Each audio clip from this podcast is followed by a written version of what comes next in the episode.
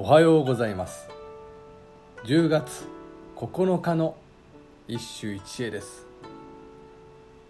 新古今和歌集より西行。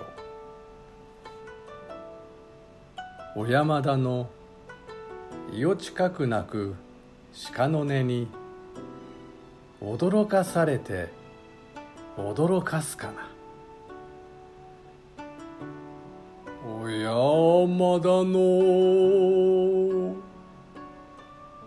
よ近くなく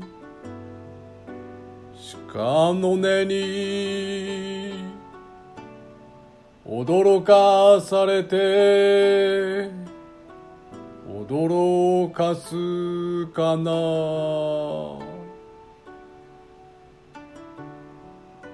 鹿を題材に和歌の類型とそれを克服しようという試みを鑑賞してきた。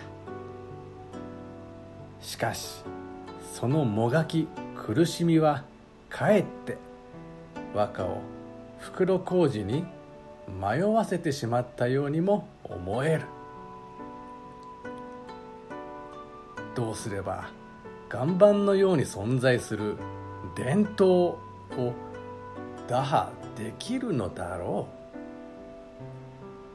う。今日の歌。うちの小屋の近くで突然鹿が鳴いてめっちゃビビった。で逆にビビらせてやった。簡単であった。無視すればよかったのである。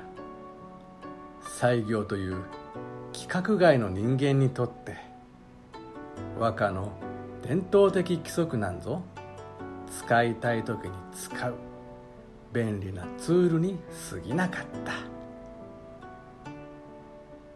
ここで謝ってはならないのは西行はむしろ誰より和歌の伝統に精通していたという事実である。以上。今日も素晴らしい歌に出会いました。